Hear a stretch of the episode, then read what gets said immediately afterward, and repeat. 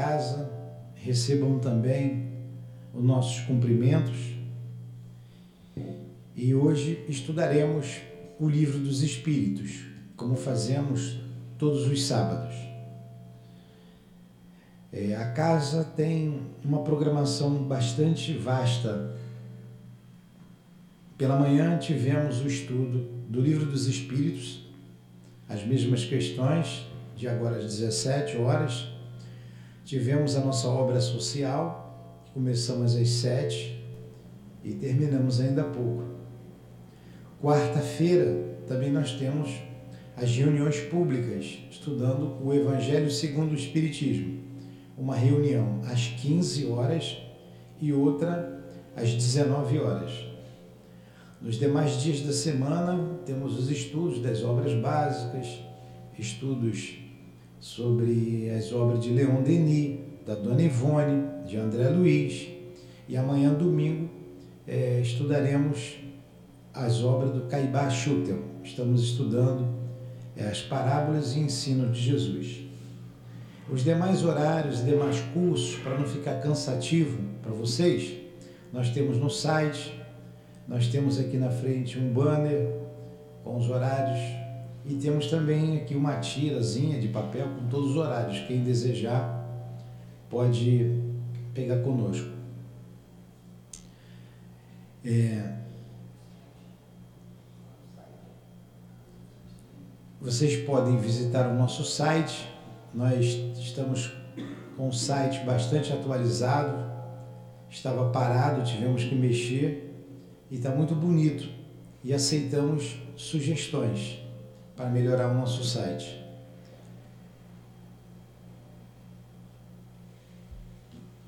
Vamos iniciar então a leitura do Evangelho.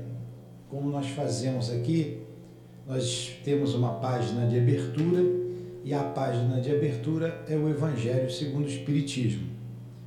Depois da leitura do Evangelho, nós fazemos a prece, nos situamos quanto ao estudo a ser realizado e passamos a palavra para o orador, que é o nosso Raimundo, aqui da nossa casa co-irmã,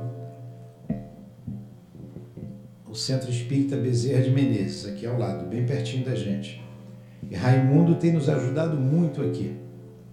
E vocês vão gostar dele.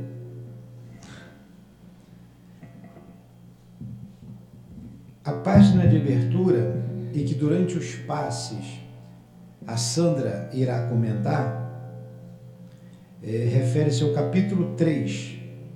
Há muitas moradas na casa do meu pai. Itens 13, 14 e 15. Mundos de expiações e provas. Eu vou ler apenas um trecho do número 13 e a Sandra vai complementar depois com um comentário durante o espaço. Mundos de expiações e de provas. Que posso dizer dos mundos de expiações? Que já não seja do vosso conhecimento, visto que é suficiente observar a terra que habitais a superioridade da inteligência de um grande número de seus habitantes indica que a Terra não é um mundo primitivo destinado à encarnação de espíritos recém-saídos das mãos do Criador. As qualidades inatas que possuem são a prova de que eles já viveram e de que realizaram um certo progresso, mas os numerosos vícios aos quais estão inclinados também são o indício de uma grande imperfeição moral. Eis porque Deus os colocou sobre uma terra ingrata para lhes espiarem suas faltas por um trabalho penoso e pelas misérias da vida, até que tenham mérito para irem para um mundo mais feliz. Então, esse foi o item 13. 14 e o 15 se refere ao mesmo assunto, mas vamos deixar para Sandra comentar. Então vamos elevar os nossos pensamentos a Deus. e rogar a Ele que nos abençoe, que nos proteja, que nos ampare nesta tarde de estudos. Rogar a Ele ainda que permita que Jesus esteja junto a nós e ainda mais os nossos guias espirituais, o diretor da nossa casa, o nosso irmão altivo, da nossa obra social, o nosso querido irmão Antônio de Aquino, com toda a coluna de espíritos que sustenta o SEAP. Que seja então, Senhor, em nome do amor, que seja em nome do altivo, em nome de Kardec, o nosso mestre, em teu nome, Jesus. Mas que seja, sobretudo, em nome de Deus, nosso Pai, que damos por iniciado a nossa reunião de estudos da tarde de hoje. Que assim seja.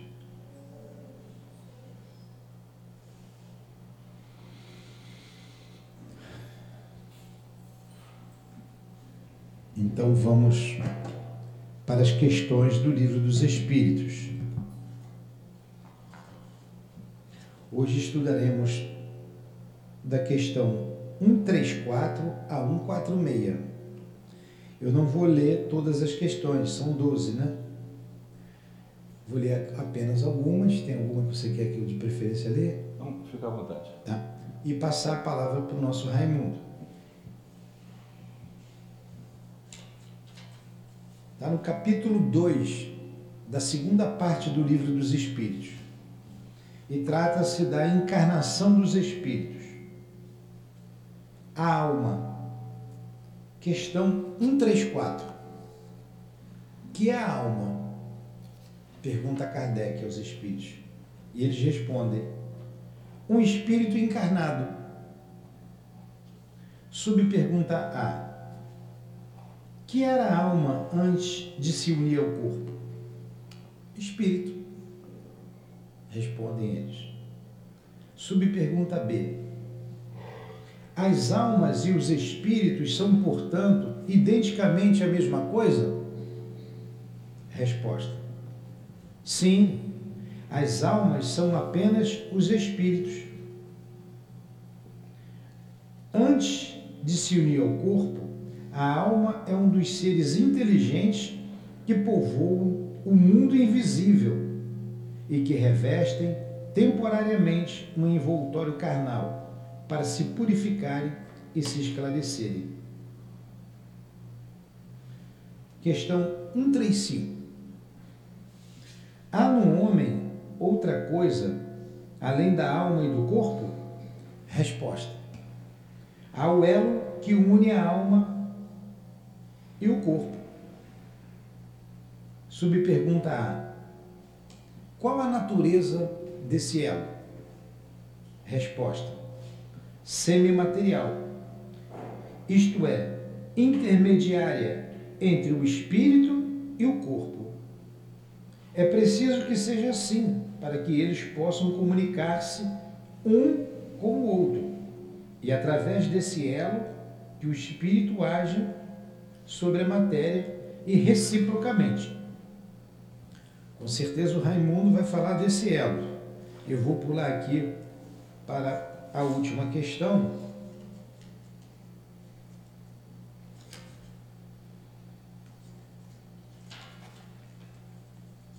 Que é a 146. A alma tem no corpo uma sede determinada e circunscrita? Resposta: Não. Porém, ela reside mais particularmente na cabeça, nos grandes gênios e em todos aqueles que pensam muito, desculpe, não, porém ela reside mais particularmente na cabeça, nos grandes gênios e em todos aqueles que pensam muito, e no coração, naqueles que sentem muito e cujas ações todas referem-se à humanidade. Tem mais uma subpergunta e eu vou deixar para o nosso querido irmão Raimundo é, explanar. Que Deus te ajude, te ilumine, nosso altivo te inspire, Raimundo. Nós vamos até 10 para as 6, né? Até 10 para as 6, sim. Tá então, queridas irmãs, queridos irmãos, boa tarde.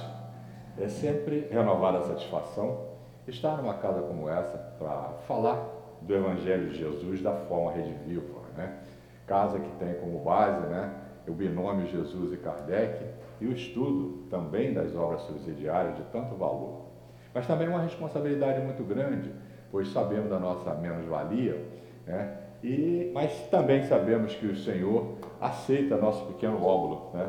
mesmo com as nossas, pequenas, nossas dificuldades, com as, nossa pouca capacidade, o Senhor nos aceita. Né? É, é uma questão de fundo, né? Se você analisar o Evangelho de Jesus, em várias oportunidades alguém se ofereceu para acompanhá-lo, ele convidou, etc. E ele nunca colocou condições que normalmente nós encontramos por aí. Né? No deles, ele, ele deixa uma das coisas mais claras, né? O, ele fala: Você quer me seguir? Pegue a sua cruz e venha. O que é a sua cruz? O que ele quer representar com a sua cruz? A cruz seria o grande sacrifício que ele iria fazer e que ele fez. Então ele está falando para nós: se você quer me seguir, você não precisa largar nada do que você faz. Venha, no caminho eu vou te mostrando e você vai vendo como é que é. Entendeu? Como é que é a coisa. Tá? Porque normalmente num processo institucional, a gente fala, não, você para. É, ir para determinada religião, você tem que largar isso, largar aquilo, largar aquilo. Bom, quando você começa a estudar a doutrina espírita, de cara você encontra o seguinte: a religião e a ciência são duas alavancas. A religião né, é a alavanca do espírito, das coisas do mundo espiritual, e a ciência das coisas da terra, e as duas são imprescindíveis. E assim que você começa a estudar, você vai ver que tudo aquilo né, é que se criou como dogma, liturgia, é, como institucionalização religiosa, nada mais é do que ciência do mundo invisível. Né? É questão de moralidade, as questões de entender a questão do espírito, etc, etc. Tudo isso é uma necessidade nossa, que nós não tínhamos condições de entender antes. Né? O capítulo 20 do Evangelho segundo o Espiritismo é o capítulo dos espíritas, né? os trabalhadores da última hora. E você mas peraí, então, é, só consegue entender quem chegou no Espiritismo? É, no planeta Terra está assim. Tá? Mas só consegue entender quem está com maturidade suficiente. Várias vezes você vai encontrar no livro dos Espíritos, no Evangelho segundo o Espiritismo, é amadurecimento do senso moral. Tá? Só você dar uma olhadinha na sua família, no meio social, no trabalho, quantas pessoas nós gostaríamos de despertá-la a doutrina espírita. Ela está nem aí. Por quê? Porque ainda não chegou a seu momento. E não adianta, tá? Tem que aguardar o momento certo. E é antigo isso, está lá em Levítico, no Velho Testamento. Há tempo para tudo: tempo para plantar, tempo para colher, tempo para nascer, tempo para morrer. Então, nós temos, tem até um termo bonito que a, a juventude hoje, nós temos o nosso time, entendeu? Então, nós chegamos nesse momento. Então, aqueles que já conhecem, tá? esses princípios, parece que já conhece, nunca viu. Dizer, você quer ver quem leu o livro Paulo Estevão, você vai encontrar lá o Gesiel a irmã dele, que depois se codinominou Estevão, né? O primeiro mártir, né? registrado o primeiro mártir, na verdade não é o primeiro, tiveram outros antes dele, né? Barçanufo foi um deles, e você vai ver que eles tinham uma fé imensa, entendia de tal maneira a moralidade, e nem Jesus eles conheciam, eles só conheciam o Velho Testamento. Mas como é que eles conheciam isso? É porque eles estão vindo de uma dimensão que já se conhece isso. Tá? Mas nós aqui, a não ser que tenha algum missionário aqui, nós aqui não, nós precisamos esperar. Agora, gente, nós estamos no mês de abril. No mês de abril nós temos uma das datas mais importantes do Espiritismo, né? das muitas que temos. No dia 18 de abril de 1857, o codificador lança a primeira edição do Livro dos Espíritos. Era de tal maneira a efervescência da questão da chegada do Espiritismo na Terra, que o mundo estava em ebulição nisso aí. Né? Começou com uma coisa que parecia que era brincadeira, depois se tornou séria, etc. Até que convenceram o missionário político Leon Denizar Rivaio lá ver, e quando ele viu, ele falou: e aí está a solução que eu tenho para mim, que eu preciso para mim e para toda a sociedade, para todo, todo mundo. Tá? E aí ele cria a ciência da observação e faz essas cinco obras básicas, mais quatro. Né? Ainda tem o que é Espiritismo, Viagem Espírita, Obras Póstumas e Revista Espírita. Tá? Então, é, logo na introdução do Livro dos Espíritos, então, e, e interessante que é o seguinte, essa efervescência fez com que o Kardec nem concluísse o Livro dos Espíritos. A primeira edição, em 18 de abril de 1857, tinha 500 questões. Porque o mundo estava precisando, a Europa estava extremamente necessitada, a França ebulindo. Tá? Então ele fez correndo, assim como aconteceu com o livro dos médios. Você vai lá que ele, ele, ele fala assim, nós editamos, lá na introdução do livro, nós editamos um pequeno opúsculo, é um resumo do livro dos médios, para que as pessoas não ficassem fazendo mediunidade loucamente. Ele, ah, e depois ele completou o livro dos médios nunca mais editou aquilo. Se você quiser comprar, ele existe. Eu tenho porque eu ganhei, mas se ele está dentro do livro dos médios, faz não sentido. Alguém me deu, eu aceitei. então, gente, aí nós vamos ver quanto é importante, o quanto é necessário né, esse passo que nós damos de procurar o conhecimento. Primeiro, comece por demitificar essa questão. É, ah, não, você tem que estudar, você tem. Não, você não tem que nada, você tem o livre-arbítrio, você pode fazer o que você quiser, entendeu? Mas comece por dar à educação, seja ela qual for, o sentido mais real. Para a alma, então, é imprescindível. A educação liberta. A partir do momento que eu começo a estudar o Evangelho de Jesus, à luz da doutrina espírita, eu começo a ter entendimento da vida no mundo espiritual, eu começo a ter entendimento de mim como espírito que me leva a tomar as rédeas do meu destino em minhas mãos. E aí eu não preciso mais de estar me submetendo a nada. É não que eu vá ser disciplinado, é nada disso. Eu vou estar na sociedade, tem as regras da sociedade. Eu vou estar na casa espírita, tem as suas regras. Eu vou estar no clube, tem suas regras. Mas consciencialmente, aonde é o único ponto, segundo no livro do Espírito, que nós somos livres, é no pensamento. No pensamento eu sou totalmente livre. Desde que eu estude e consiga é, é, entender o mínimo para que eu possa me libertar. Então, o nosso tema hoje é um desses assuntos que era necessário o conhecimento, era necessário o estudo. Né? Primeiro, é que nós estamos num planeta, um planeta de provas e expiações. Ele leu ali o capítulo, é, o capítulo 3 do Evangelho segundo o Espiritismo, um trecho. Lá no capítulo 3 você vai encontrar cinco classes de planeta. E é claro que com todas essas, essas essa, é, por exemplo, a escala espírita, na questão de 100 a 103 no livro de espírito, isso, o, o codificador coloca, isso aqui é apenas um método didático, porque entre uma e outra tem uma infinidade. Tá? Então, são cinco classes para que a gente possa ver é, assim é, o, o, cunho mais dedicado, né? por exemplo, planeta de provas e expiações, é o planeta onde reencarna as, as almas que acabaram de sair da forja, né? da fábrica, da mão de Deus. O nosso provas e expiações. Aí é que é assustador. Ainda tem o regeneração, que nós estamos fazendo no Enem ainda, ainda tem o ditoso para que a gente consiga.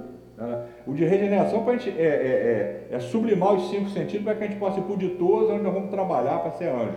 Só para a gente ver a distância que nós estamos é, da aproximação mesmo de Deus. Tá? E isso, gente, não é nenhum desestímulo tá? para nós é simplesmente uma questão de deixarmos de nos iludirmos e partirmos realmente célere tá? para o nosso desenvolvimento, mas através do conhecimento. Tá? Porque eu já ouvi, por exemplo, é, é, eu, é no, no, nos cursos que a gente participa, né? Pô, mas por que a gente tem que estudar tanto? Mas já está terminada a religião, nego lê tanta Bíblia, mas não faz nada. Ele falou, mas peraí, então você não entendeu o princípio básico do Espiritismo. E muito menos do Evangelho de Jesus quando ele te convida é o seguinte, ó, fazei brilhar a vossa luz. Vocês podem fazer tudo que eu faço e muito mais. Mas peraí, como é que eu posso? Eu vou ter que aprender. Tá? A questão 1 um do livro dos Espíritos, gente, é, não tem artigo, né? Quem é, né? Como é? Que é Deus? É a inteligência suprema do universo, a causa primária de todas as coisas. A causa primária eu já entendi, já, para mim não tem nenhuma dificuldade, a gente já sabe que tudo vem de Deus, nós que já somos cristãos há muito tempo. Mas a inteligência suprema, já percebeu que para chegar a Deus você vai ter que desenvolver inteligência? Tá? Por quê? Porque tudo no universo, tudo, tudo pulsa, tá? mas em cima de ciência. Mas então, para entender o Espiritismo, não, eu posso ser analfabeto, eu entendo os princípios de Jesus, entendo os princípios espíritas tranquilamente, porque eles têm uma naturalidade que me leva a entender. Mas para isso é necessário que eu tenha um pouquinho de desenvolvimento, é, é necessário que eu queira, é necessário que eu deseja. Você quer ver? É muito comum a gente ter vício, vício de cigarro, vício de bebida, vício disso, daquilo, e a gente tem muita vontade de deixar. Eu, por exemplo, há mais de 30 anos consegui me livrar do cigarro, mas o, o... Aí, as pessoas que estão tá com uma necessidade enorme. Tem uma equaçãozinha que é o seguinte: enquanto o prazer que o vício te der for maior que o desejo que você tem de parar, você não consegue. Ah, mas estou quase parando, mas aquele desejo não, você volta e. E vai e bebe, e vai e etc, etc, etc.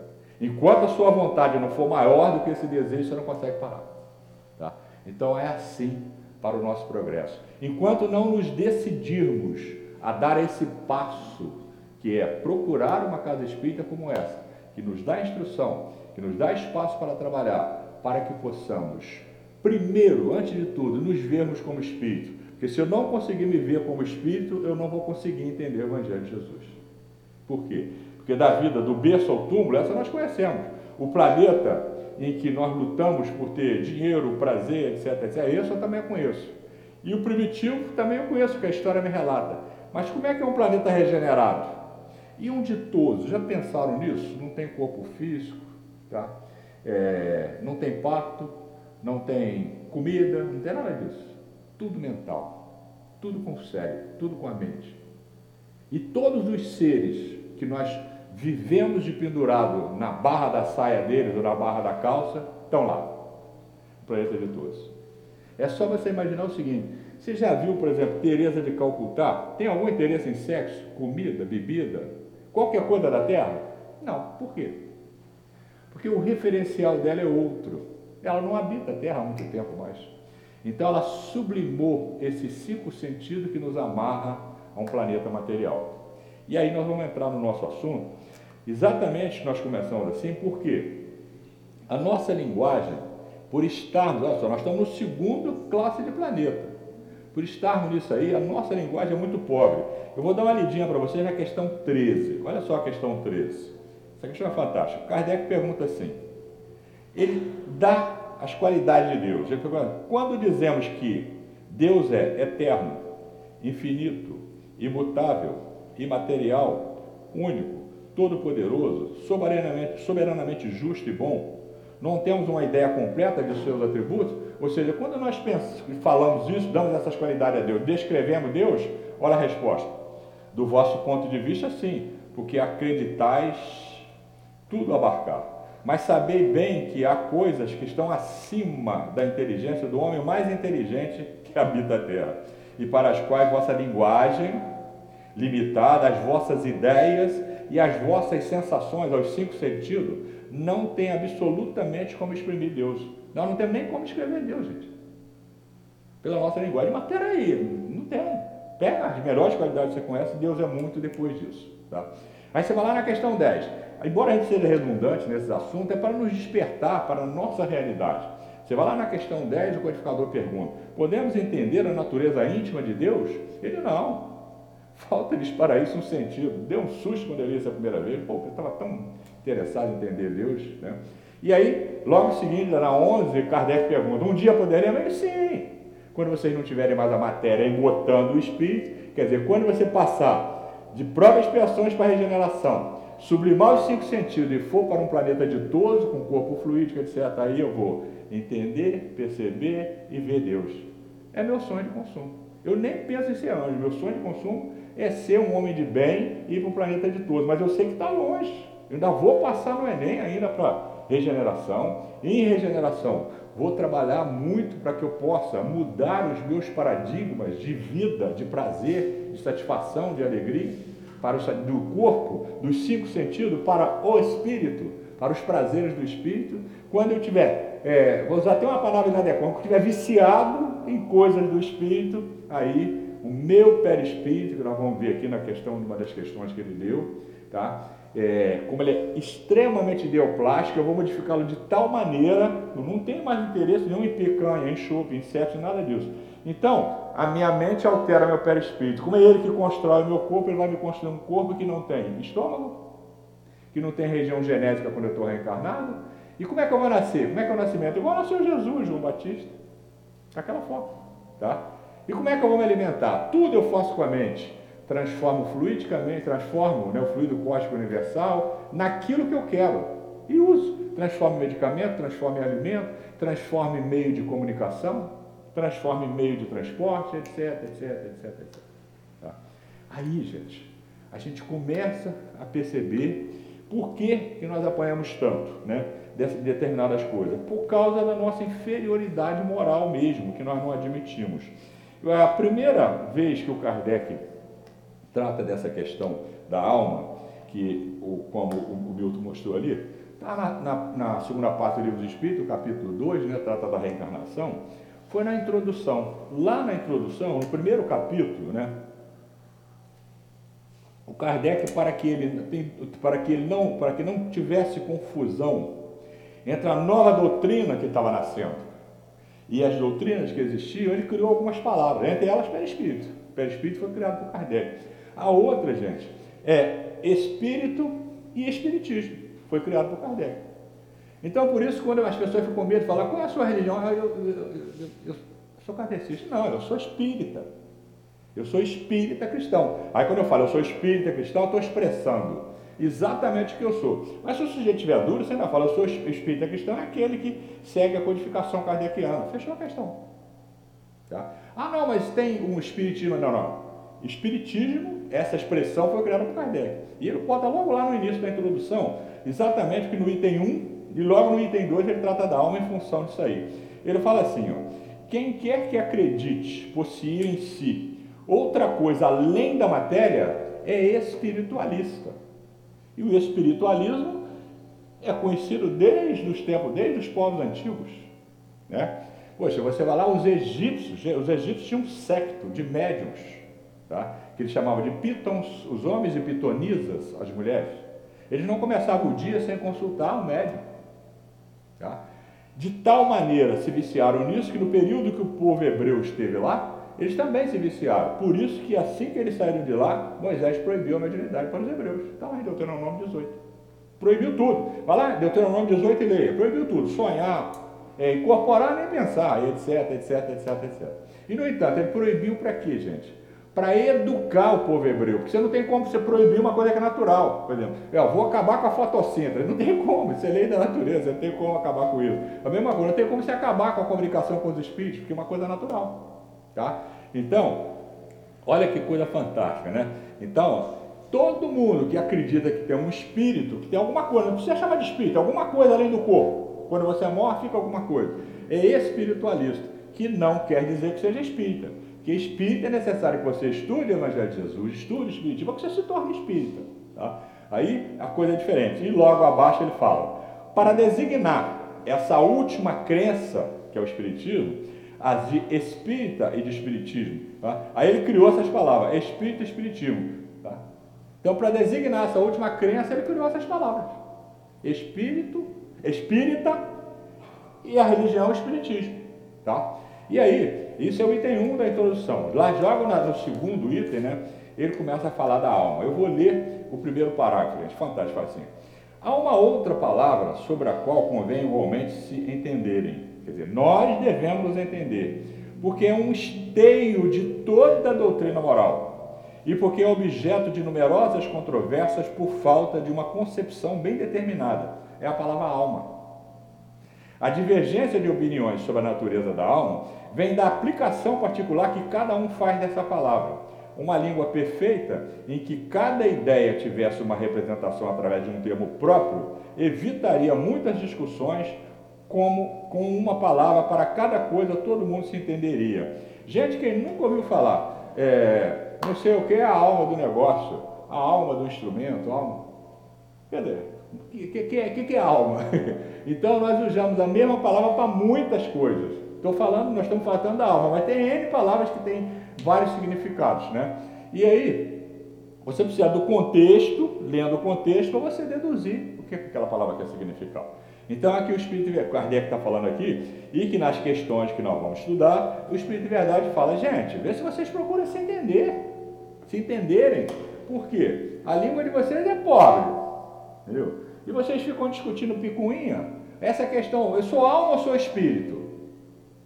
Aí o que, que o Espírito de Verdade faz para solucionar isso? Ah, faz o seguinte, cara. Enquanto você está vivo, encarnado, você chama de alma. Quando você morrer, você é espírito. Mudou alguma coisa? Então, o que, que ele quer dizer? Gente, para de discutir o sexo dos anjos e vá para a realidade. Tá? É a mesma questão, mundo dos espíritos e mundo dos vivos, encarnado e desencarnado. Como é que deve ser o mundo dos espíritos? Primeiro eu venho de lá, depois todo dia quando eu durmo eu vou para lá. E outra coisa, quem são os espíritos, gente? São os nós que morreram. E nós, quem somos? Os espíritos que nasceram. É a mesma coisa, o mesmo mundo. A única diferença é que por eu estar num planeta de provas e não é o preâmbulo que eu fiz? O nosso corpo físico nesse planeta ele é tão denso que ele é uma campânula que não me permite ver no mundo dos espíritos. Ah, mas os médicos vê janela. Tá? Ele vê eventualmente. E, ah, mas tem médico que vê muito. Quem? Você vai pegar o Chico, por exemplo, de Valdo, realmente, você ter uma ideia, Divaldo e Chico não podiam nem dirigir. Não sei se vocês sabem disso. Ah, no filme do Divaldo, eu não vi o filme, mas o livro eu li. Então o Divaldo tem uma dificuldade danada, ele não pode dirigir, porque ele está dirigindo, ele fica, o velhinho passando, porque vê espírito o tempo todo, então, ele, então mas isso é necessário que o espírito, que o médium tenha essa condição. Por quê? Você vai encontrar lá no livro dos médios, não é possível o médium ver o tempo todo, porque ele não suportaria, o cérebro dele não suportaria as duas vidas, a vida espiritual e a vida física. Por isso que Deus permite que ele só vê o que ele permite. Aí você fala assim, ah, mas isso é muito comum com gente, vai, vai desculpar a franqueza, mas é muito comum com o médico que está teimando muito e não procurar solução para coisa. Ah, mas eu não sinto a menor vontade de ver e vejo coisa que eu não gostaria de ver, porque o seu anjo da guarda, a mediunidade é sua. Mas o teclado que comanda isso, o mouse, está na mão do anjo da guarda. Ele está te empurrando para ver se você procura uma solução, porque você assinou um contrato lá. Ah, mas quando é que está esse contrato? Ó, um, tem vários lugares, mas se você quer ver como é que é o seu compromisso, vai lá no livro Os Mensageiros. No capítulo 1 ao 13, você vai ver o compromisso do médium lá. Quem vê e ouve espírito, posso falar sem nenhum medo de errar. Seria bom você conhecer o que é isso.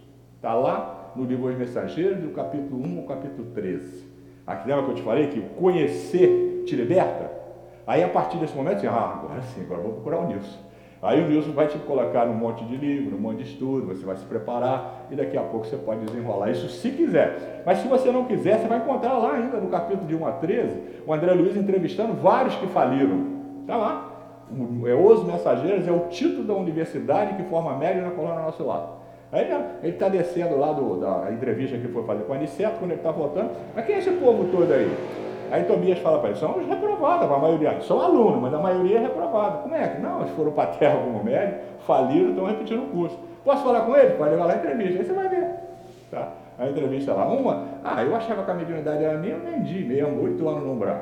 O outro, aí, eu tinha um magnetismo tão grande que eu queria alguém, eu conquistava com magnetismo. Nove anos. Eu só achei injusto o meu colega. O doutrinador ficou 11 anos. Sabe o que, que ele fazia? Decorava o evangelho para jogar na cara do espírito. Tá? O pobre do espírito sofredor incorpora na reunião mediúnica, você tem que tratar com toda a fé. Não, você tem que sofrer mesmo, você fez isso e aquilo. 11 anos no umbral. Está lá. Tá? Ah, mas eu não sabia. Gente, é verdade. Você está no planeta de provas e expiações.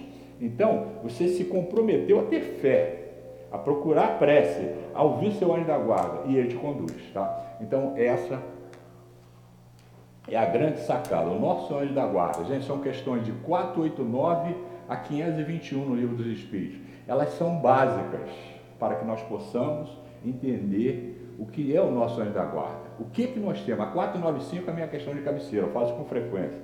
É aquela pergunta que o Kardec pergunta. Às vezes o nosso anjo da guarda nos abandona, quem responde é São Luís de Santo Agostinho. Fala, não, é vocês que não me ouvem, meu salário é alto, eu vou trabalhar para vou ajudar outro que quer, deixa vocês. Na hora que você quiser, estou ligado a você. No hora que você virar, não te atento. Tá? E ele fala lá, nós somos os únicos espíritos elevados que vão lá na devassidão te buscar, porque os outros não vão, não se sentem obrigados. Te espera bater lá com a cabeça até você cansar, chorar e pedir para voltar. Está lá, questão 495 do livro dos Espíritos. Tá? Meu Deus, mas isso é tortura. Não, não, não. Isso é método didático de educação. Eu vou criticar Deus? Esse é o método que Deus escolheu para me educar. Então, por isso que é bom a gente pensar sobre isso. Então, vamos lá. Questão 1, um, que ele já leu. que é a alma?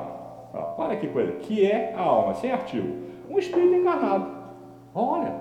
Então, alma e espírito é a mesma coisa? O Kardec não perde tempo, né? A questão A. Que era a alma antes de unir o corpo? O espírito.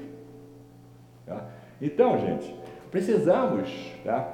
É, quando a gente estuda essas cinco obras, é imprescindível, é imprescindível que abramos a nossa mente de maneira a quebrar os nossos paradigmas. Porque tem muita gente que fala assim, mas eu mudei, mas Estou te vendo no mesmo lugar, mudar, você sai dali para aqui, pô. Entendeu? Mudar é sair do ponto em que você estava. Então, se você está amarrado em conceitos, não importa se ele é dogmático, tá? não importa se ele é litúrgico, não importa se ele é institucional, não importa. Tá? Quando você estuda a doutrina espírita, ela te leva a isso, mudar os seus conceitos, sair do dogmatismo, tá? da liturgia, etc, etc, se ver como espírito e se libertar. Essa é a grande sacada da educação. Libertar-nos para que possamos gastar menos tempo com a periferia dos pensamentos, das ações, etc., e sermos mais dedicados àquilo que eu falei, tomar as rédeas do meu destino em minhas mãos. Ninguém pode fazer isso por mim, nem meu anjo da guarda, ele não faz, ele respeita meu livre-arbítrio. Ah, eu não vou, eu vou centro espírita com ele, eu não vou, o Milton me chamou para, o Milton me chamou para fazer, ah, vou fazer essa palestra não, é, pode fazer isso, é meu livre-arbítrio. Não vai ficar na minha conta lá, uma lacuna aberta lá, eu vou responder por isso, não tem jeito, entendeu? Por quê? Porque a lei é a mesma, a lei é sempre a mesma, de amor e de justiça. Por amor eu vou ser sempre obrigado no coração do Pai e dos seres angélicos e da, dos, dos, seres bons. Muitos de nós aqui, ó, já somos seres bons. Mesmo a pessoa não tratando mal, a gente trata ela bem. Mesmo querendo, a gente ajuda, etc, etc. Você imagina os nossos mentores, tá? Eles nos veem da mesma forma que nós vemos criança, tá? necessitados de conhecimento. Então, essa é uma questão é, de fundo, gente. Precisamos nos vermos como espírito e deixarmos de discutir o sexo dos anjos. Evangelho segundo o Espiritismo, no primeiro parágrafo da introdução. Lá primeiro, assim que Kardec começa a introdução, tem duas introduções, né? Tem a do Kardec e a dos Espíritos, que é chamada de prolegômeno, né? Ah, não, isso é no livro dos Espíritos, tá? No Evangelho segundo o Espiritismo só tem a do Kardec mesmo. Lá no primeiro parágrafo ele fala assim: Nós podemos dividir o Evangelho de Jesus em cinco partes a história do homem, os milagres que ele fez, as predições que ele fez, as palavras que a igreja tomou para criar os seus dogmas e o ensino moral. Nós só ficamos com esse, que contra esse não há controvérsia. Todas as religiões, todas as, as, as filosofias, todos os pensamentos se pode se convergir para esse ponto. Até porque todas as controvérsias estão nas outras quatro. O que, o Kardec está querendo dizer para a gente? Gente, não fica discutindo o sexo dos anjos, não. Vá para aquilo que é mais importante, para o ensino moral. E onde é que tem o melhor texto de ensino moral do universo, do planeta, aliás, do planeta Terra? Sermão do Monte. Mateus capítulo 5, 6 e 7. Olha no Evangelho segundo o Espiritismo, você vai ver que a quase totalidade dos capítulos saíram daí. Mateus capítulo 5, 6 e 7. É isso que nós somos? Não, gente. Ali é o extrato moral de um anjo. Aquilo é o que é Jesus. Aquilo ali é o nosso objetivo. Por esse motivo, nós precisamos ter muito cuidado com essa questão da tal reforma íntima. O que é reforma íntima, gente? Tem N definições, N livros. Reforma íntima nada mais é do que me educar. Qual método você vai usar? Vou usar estudando isso aqui. Qualquer um é bom, mas é se educar. Reforma íntima é se educar. Eu não deixo de fazer muitas das coisas que eu fazia, eu vou continuar fazendo. Vou continuar fazendo um monte de coisa que eu fazia, mas educadamente. Isso é reforma íntima. A gente se preocupa, ah, não, mas tem que fazer reforma. Calma, o que é reforma íntima? Comece. Vá lá no Evangelho segundo o Espiritismo, capítulo 17, os dois últimos itens lá. Cuidar do corpo e da alma e o homem no mundo. Primeiro, eu estou na terra. Então fazer as coisas da terra é normal. É normal. Tá? É, cuidar do corpo e da alma. Opa, aí já é mais sério. Então eu tenho que cuidar do corpo. Aí já começa. Tá? Então, viciações, excesso, etc., vai atingir meu corpo. Cuidar da alma aprender a viver como espírito mesmo estando encarnado. Está ali o método. Ainda Santo Agostinho. Mas como é que eu faço isso? Está lá, questão 919 919A. Né? Santo Agostinho. Ele dá lá aquela aula. Um dia ele passava na porta do, do, do Sócrates, passava na porta do, do, do templo de Delfos, tá? na capital da Grécia, em Atenas. Aí ele veio assim: Homem, conheça-te a ti mesmo Aí ele se encantou, foi aí que Sócrates criou todo aquele método novo de filosofia, de tal maneira que ele mudou a filosofia que existem os, os pré-socráticos e os pró-socráticos. É uma nova filosofia. A filosofia é dedicada ao homem, à alma, ao espírito, de tal maneira que ele falava: Eu tenho um daimon, um anjo, um amigo espiritual que conversa comigo o tempo todo. Tá? Aí chocou todo mundo. Ele é, dava aula pra, para os pobres, para os necessitados de graça. A universidade dele era na praça, não ia para dentro de sala de aula, etc. Aí obrigaram ele a tomar cicuta, assim como crucificaram Jesus, né? Crucificamos. Então a mesma coisa. Andando mais um pouquinho. Há no homem outra coisa, fantástico isso, gente. Há no homem outra coisa além da alma e do corpo. Olha a perspicácia do Kardec. Até porque, nesse livro aqui, lá nos prolegômenos, o Espírito de Verdade desenhou uma cepa, um galho de uva, e falou: você está obrigado a pregar isso aí e colocar o que nós, nós estamos ditando para você. E falar: aí está o emblema do Criador para o homem encarnado. A cepa, o galho, é o corpo, é a parte material bruta. Aquela película que envolve a, a uva, ali é o perispírito. E o espírito é o licor que está ali dentro. Está ali. Foi a primeira vez que o Kardec ouviu falar em perispírito. Só que ainda não existia a palavra. Tá? E quando ele criou, não vai aí nenhuma crítica, de jeito nenhum. Quando Kardec criou a palavra perispírito, ele entendia naquele momento que o perispírito era em torno do corpo. Peri, perímetro. E na verdade não é. Hoje a gente vai ver que o perispírito, cada célula do nosso corpo está ligada a uma célula do perispírito. E tem uma questão aqui também sobre a alma, sobre isso. Né? Então vamos lá. É, é, no homem outra coisa além da alma e do corpo, há o elo que une a alma e o corpo. Tá? Qual é a natureza desse elo? É semimaterial, ó, é semimaterial, não é o espírito, porque não é matéria o espírito, e nem é a matéria comum, ele é semimaterial. Tá? Isso é, intermediária entre o espírito e o corpo. É preciso que assim seja para que eles possam comunicar-se um com o outro. É através desse elo que o espírito age sobre a matéria e reciprocamente. Gente, o espírito, essa é outra questão séria. O espírito não tem mão, não tem braço, a voz dele não é audível no nosso ouvido físico. Tá? Como é que o espírito faz para que nós possamos vê-lo? Se você for médio, você simplesmente se desdobra, você vê como espírito. Desdobrado, você está como espírito, você vê como espírito. Mas eu só consigo ver um espírito, eu não tenho evidência. Eu só consigo ver um espírito se ele se materializar. Aí ele precisa de fluido é, é, animal, né, que é o ectoplasma de um doador, e é um doador excelente, tá? É, para que ele possa se materializar. Então ele se impregna daquilo ali, mais outros fluidos, a coisa é um pouquinho complexa, tá? E aí ele se materializa, qualquer um de nós pode ver, um espírito materializado. Mas um espírito no seu estado normal, só o médio pode ver, e não é qualquer espírito. Por quê? Porque o perispírito dele, na proporção que ele vai crescendo, fica tão fluídico, tá? tão diáfano, que ele é praticamente invisível. Todos vocês que são estudantes aqui, ele falou, você já deve ter estudado André Luiz, ou então em outras obras, na própria obra da Ivone você vai encontrar, lá no André Luiz você vai ver que no livro, por exemplo, Libertação, Matilde, para que ela seja vista na colônia, é necessário que eles façam uma prece para que as pessoas o vejam, porque o perispírito dela é tão diáfano que mesmo no mundo dos espíritos ela não consegue ser visível.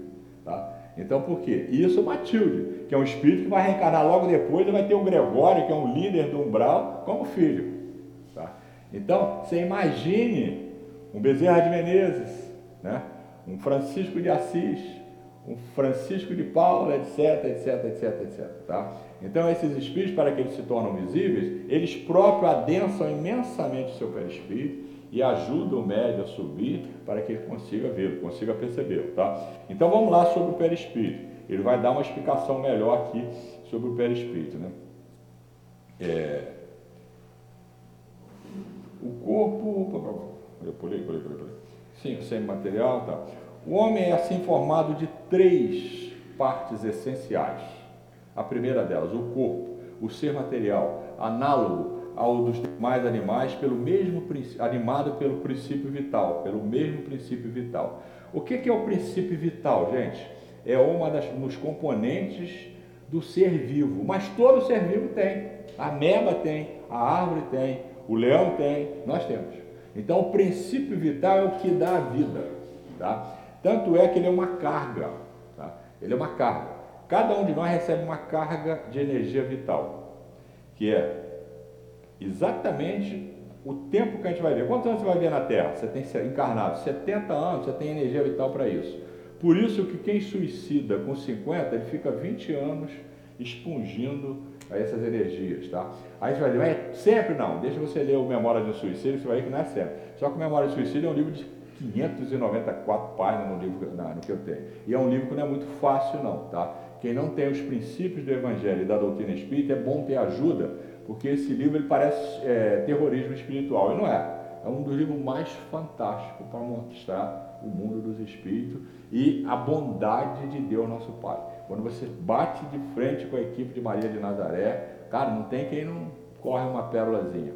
São maravilhosos, tá? A gente vai ver o quanto que é essa Maria de Nazaré, meu Deus. É fantástico esse espírito. Além de mãe, de mulher, um espírito elevadíssimo, certamente está com Jesus desde quando ele começou a fundar o planeta, né? E aí a gente vai ver que essa questão é, é do perispírito, ela é muito séria, porque é, no ato que a gente perde, encerra o princípio vital, a gente morre. Mas o espírito continua com o seu perispírito. Então, o segundo corpo, a alma, espírito encarnado cujo corpo é a habitação. Então, a alma ou o espírito é o segundo corpo. O terceiro, o princípio intermediário ou perispírito, aqui o Kardec já tinha o um nome, ou perispírito, substância semimaterial que serve de primeiro envoltório ao espírito e une a alma ao corpo. Tais são, num fruto, o germe e o perisperma e a casca. Vocês já viram aquele coquinho que tem uma casca e tem uma parte aqui que a gente come, uma polpa e depois a semente? É isso aí. Tá? Aquela semente, tá? o perisperma é aquela parte que a gente come e por fora é, é a casquinha. Então, esse é um dos emblemas que os espíritos também disseram para Kardec. Né? É, a 136. A alma independente do princípio vital é o corpo é apenas o envoltório, repetindo incessantemente. Então, o princípio vital é do corpo. Tá? Tanto que no ato que o princípio vital encerra, ah, os próprios micro-organismos que tem no nosso corpo começam a destruir nossas células. Todo mundo sabe disso. O cara desencarnou, é, cessou o princípio vital, começa a esfriar. Se não entrar um tratamento imediato, em 24 horas você não consegue chegar perto do cadáver, cheira mal. Tá? Por quê? Porque o princípio vital é que mantém esse equilíbrio ali para que o espírito possa habitar o corpo. Porque o corpo não, o espírito não consegue habitar um corpo sem princípio vital, né? Ele vai estar aqui na frente. Então vamos dar dando mais aí mais um pouquinho, né? A 137. Ele pergunta outra questão séria aqui, né? O corpo pode existir sem a alma? O corpo pode existir sem a alma? Sim. Entretanto, desde que o corpo cesse de viver, a alma o abandona. Antes do nascimento, ainda não há uma união definitiva entre a alma e o corpo. Quer dizer, o corpo está no ventre, em processo de formação, mas a alma ainda não está completamente ligada a ele. Enquanto que, depois que essa união foi estabelecida, a morte do corpo rompe os laços que une a alma a essa e o deixa. A vida orgânica pode animar um corpo sem alma, mas a alma não pode habitar um corpo privado de vida orgânica. Gente, você nunca vai encontrar ninguém andando por aí sem espírito, não. Isso, que é, isso é o seguinte, vamos lá na 156 para que a gente possa entender isso aí. Ó. Questão 5 e meia. Tá? É, a separação definitiva da alma e do corpo pode acontecer antes da cessação completa da vida orgânica, quer dizer, antes de expungir, é, de esgotar completamente o, o fluido vital, tá? É, a alma pode sair? A resposta. Na agonia, a alma algumas vezes já deixou o corpo. Nada mais há senão vida orgânica. Então é só esse trechinho aí, é nesse período aí. Você nunca vai ver alguém andando para baixo para cima e você acha que o cara está sem alma. Não, não. Se ele está respirando, tá? tem alma ali. Tá? A questão toda está nesse processo aí, curtinho aí. Né? O homem não tem mais consciência de si mesmo e, todavia, resta-lhe ainda um sopro de vida. O corpo é uma máquina que o coração faz funcionar. Ele existe enquanto o coração faz circular o sangue nas veias. E para isso não necessita da alma. É mecânico. Tá? Mas é por muito pouco tempo.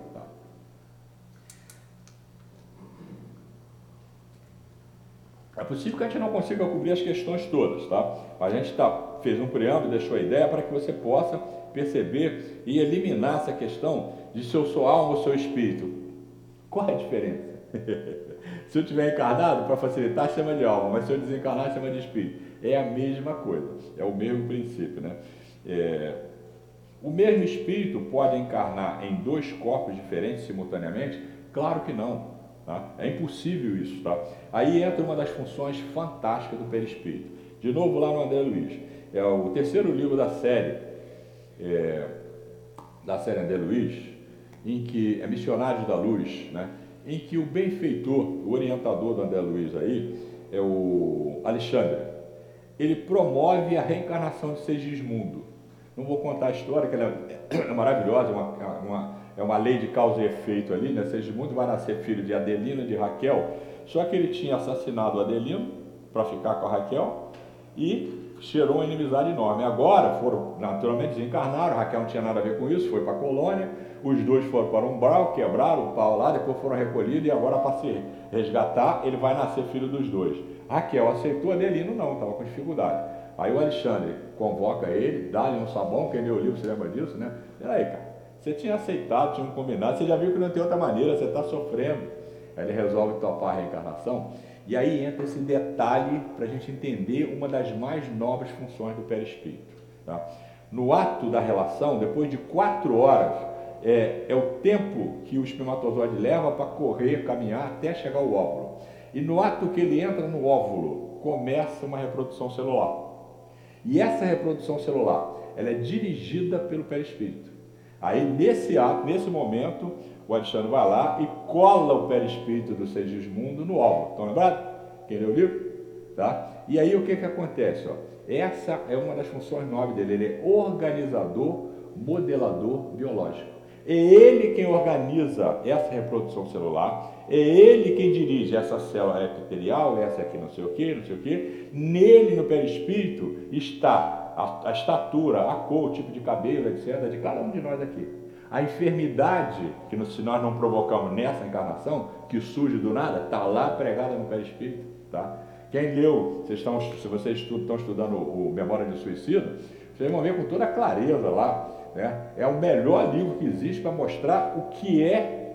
Gente, é, é assustador. O corpo físico, tá? o trabalho de arte que tem os espíritos nobres, artistas de alto valor, constrói o nosso perispírito, entendeu? Modela o nosso perispírito para ele modelar, modelar o nosso corpo. Quando eu li aquilo, me deu um susto danado, porque lá, lá, você que está lendo o, o Memória de Suicídio, se você ainda não passou, você vai passar por esse ponto aí. O Espírito fala, olha só o que a gente prepara para vocês, olha, olha aqui, dá uma olhada, ele mostra lá o protótipo, olha que coisa maravilhosa. Aí quando chega na Terra, você enche, enche isso de gordura, de álcool, de droga, etc, etc. Caraca. Os caras projetam, gente, perispírito fantástico, me projetam um corpo perfeito e eu agrido o meu corpo. Está lá, com todas as letras. Então, tá no perispírito, tá? Como ele colocou aqui, ele tem N funções, uma delas é essa, organizador, modelador biológico, né? Mais uma questão aí, 138. O que se deve pensar da opinião daqueles que veem a alma como um princípio da vida material? Ele fala uma questão de palavras. Não nos atemos a isso. Começai por vos entender a voz própria. Lembra que eu já tinha falado sobre isso? Então, gente, vocês têm uma linguagem complicada. Você chama um monte de coisa, você chama de alma. Mas para de se preocupar com isso. Você é uma alma, que é a mesma coisa que espírito, e que não vai morrer nunca. Tá? Nunca mais vai morrer. Você vai progredir até virar anjo, depois de ano, não tem fim.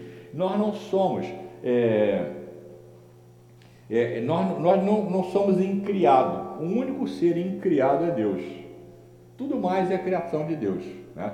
Então, nós não somos eternos. Eterno passa a ideia de que não tem início nem fim. Nós tivemos início, nós fomos criados. Né? Essa é uma questão de fundo também. Né? Vamos dar um, um pulinho aí para gente, a gente é, ganhar um pouquinho de tempo. Vamos lá para 141, tá? É, que aqui tem um caso interessante sobre essa questão, né? Você lembra que eu falei que quando Kardec criou a palavra perispírito, tá? naquele momento, no conhecimento que ele tinha, nas informações que ele tinha, ele botou peri, perímetro, em torno, porque ele entendia dessa forma. Olha a questão 141.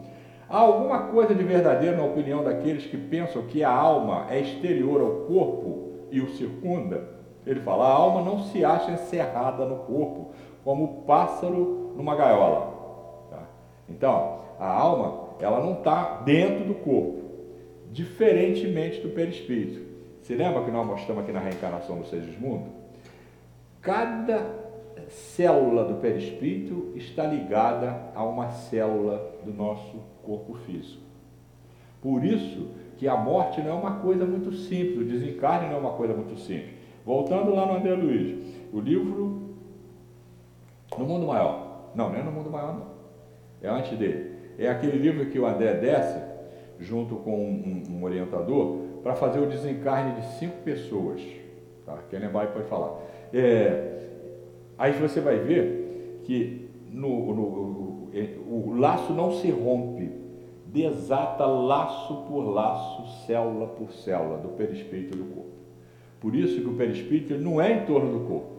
Ele, cada célula do corpo está ligada a uma célula do perispírito. Tá? Essa, essa é uma questão de fundo também, porque os espíritos que são totalmente, totalmente não, os espíritos que estão bem resolvidos nessa questão do apego, às coisas materiais, ao corpo físico, etc., estão bem desvinculados disso, eles têm uma facilidade enorme quando encerra o fluido vital em desfazer esses laços. Ao contrário dos que estão muito amarrados ao corpo físico, às coisas da terra, etc, etc, esses laços, tá? Eles são muito, muito, muito difíceis de romper, tá? Por isso que o espírito, é, o orientador lá explica, aí o, o, é perguntado a ele, todo mundo recebe essa ajuda na hora de desencarnar? Ele, não, é só quem tem crédito. É só quem tem mérito. Tá? Quem não tem mérito, quem não tem crédito, você vai com essas ligações todas. É por isso que passa por outro lado. O perispírito está tão materializado que o cara se sente vivo, sente dor, sente frio, sente fome, e ele acaba vampirizando o encarnado porque ele não tem como resolver as questões com os fluidos do mundo espiritual, ele precisa é, usar os fluidos de nós encarnados, se dermos ouvido a ele. Tá? Quando é, nós somos levados a beber em excesso, comer em excesso, etc., em excesso, etc., nós abrimos a porta para os espíritos que nos vampirizam. Tá? Também no André Luiz, o livro é, é lá, lá, bem lá na frente, no Sexo e Destino, esse livro. Cara, você vai ver uma questão de obsessão tão séria, tão grave, que são três espíritos que vivem na casa do, do, do, da pessoa, né? do obsediado. E um deles, que é o líder, né?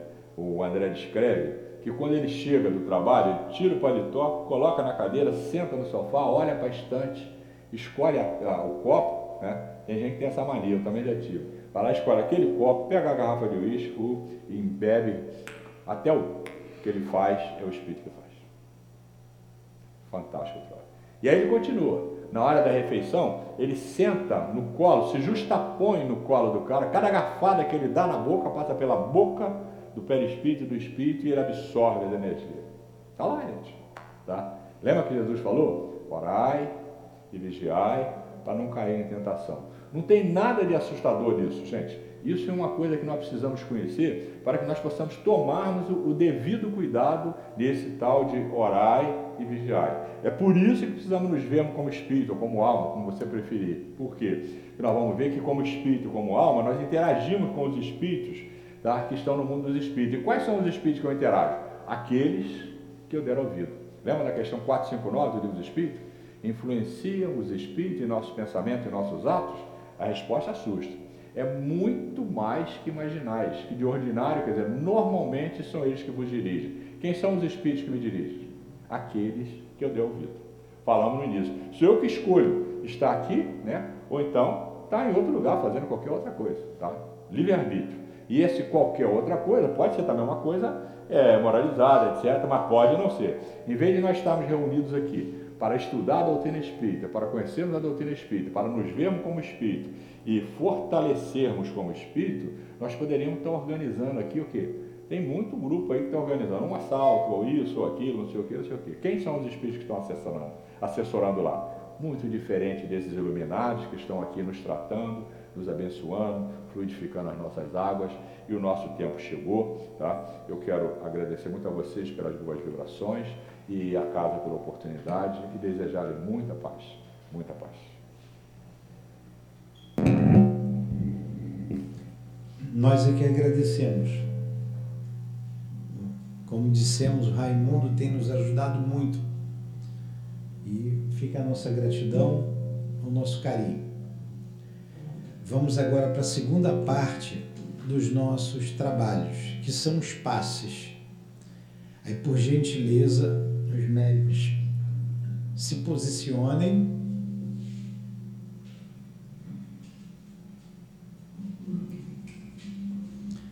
Nós vamos fazer a prece e quando começar o comentário, os médios iniciam os passos. Aqui estamos, Jesus, dando continuidade ao nosso trabalho.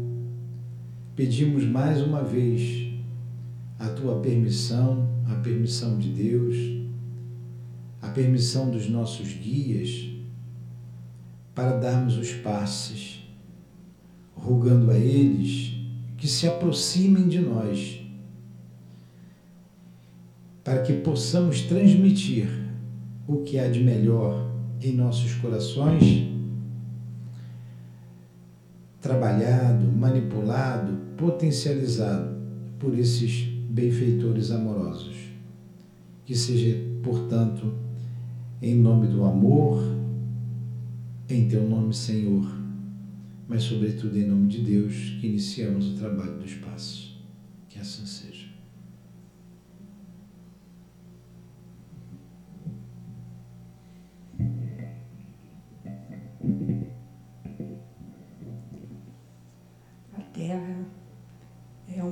expiações e provas. Nos falta ainda o conhecimento. Temos a inteligência, mas ainda não temos a moralidade. Na Terra existem espíritos que vieram de planetas mais evoluídos. Esses são os espíritos rebeldes na Terra porque eles não aceitam a lei de Deus. Todos vão se desenvolvendo pouco a pouco. É lento. Pode-se dizer que os espíritos em expiação são estrangeiros. Eles são espíritos que foram excluídos de outros planetas por não acompanharem a evolução são os espíritos muito rebeldes. A Terra pode ser caracterizada por servir de exílio aos espíritos rebeldes de Deus. Os espíritos têm que lutar contra as maldades, os trabalhos penosos e, ao mesmo tempo, as qualidades do coração e das inteligências temos ainda os espíritos primitivos que vieram na Terra para serem educados, para ir se aprimorando e melhorando. Temos também os índios, os índios que são espíritos semi-civilizados em evolução. Cada espírito tem uma característica Cada um tem o seu tempo de evolução. E a Terra é um planeta que futuramente vai ser de regeneração. No momento, nós passamos por todos esses né, maus, nós ainda temos mau pensamento, muita imoralidade. Tudo isso, com o tempo, vai ser espiado e vai ser diluído porque Deus, misericordioso, colocou tudo isso na terra para o progresso, para o nosso progresso. E que todo mundo vai progredir, ninguém vai ficar para trás. Então, a, e a terra, quem estiver na terra, é para progredir. Não podemos pensar que estamos aqui só para sofrer, com muitas doenças, muitas catástrofes naturais que a natureza às vezes impõe. Mas tudo isso faz parte de um progresso. Tudo isso faz parte de uma evolução. Uma evolução para um mundo melhor, um mundo de paz, de tranquilidade, que todos nós estamos caminhando. Basta querer e basta confiar em Deus. Quando chegarmos ao mundo de regeneração, não vamos ter mais as maldades, mais os maus pensamentos, a moralidade vai ser outra, todos teremos moral, mas no momento, na Terra, passamos por tudo isso. Temos que passar com tranquilidade e com muita fé em Deus. Que Deus abençoe a todos e ilumine seus caminhos. Boa noite.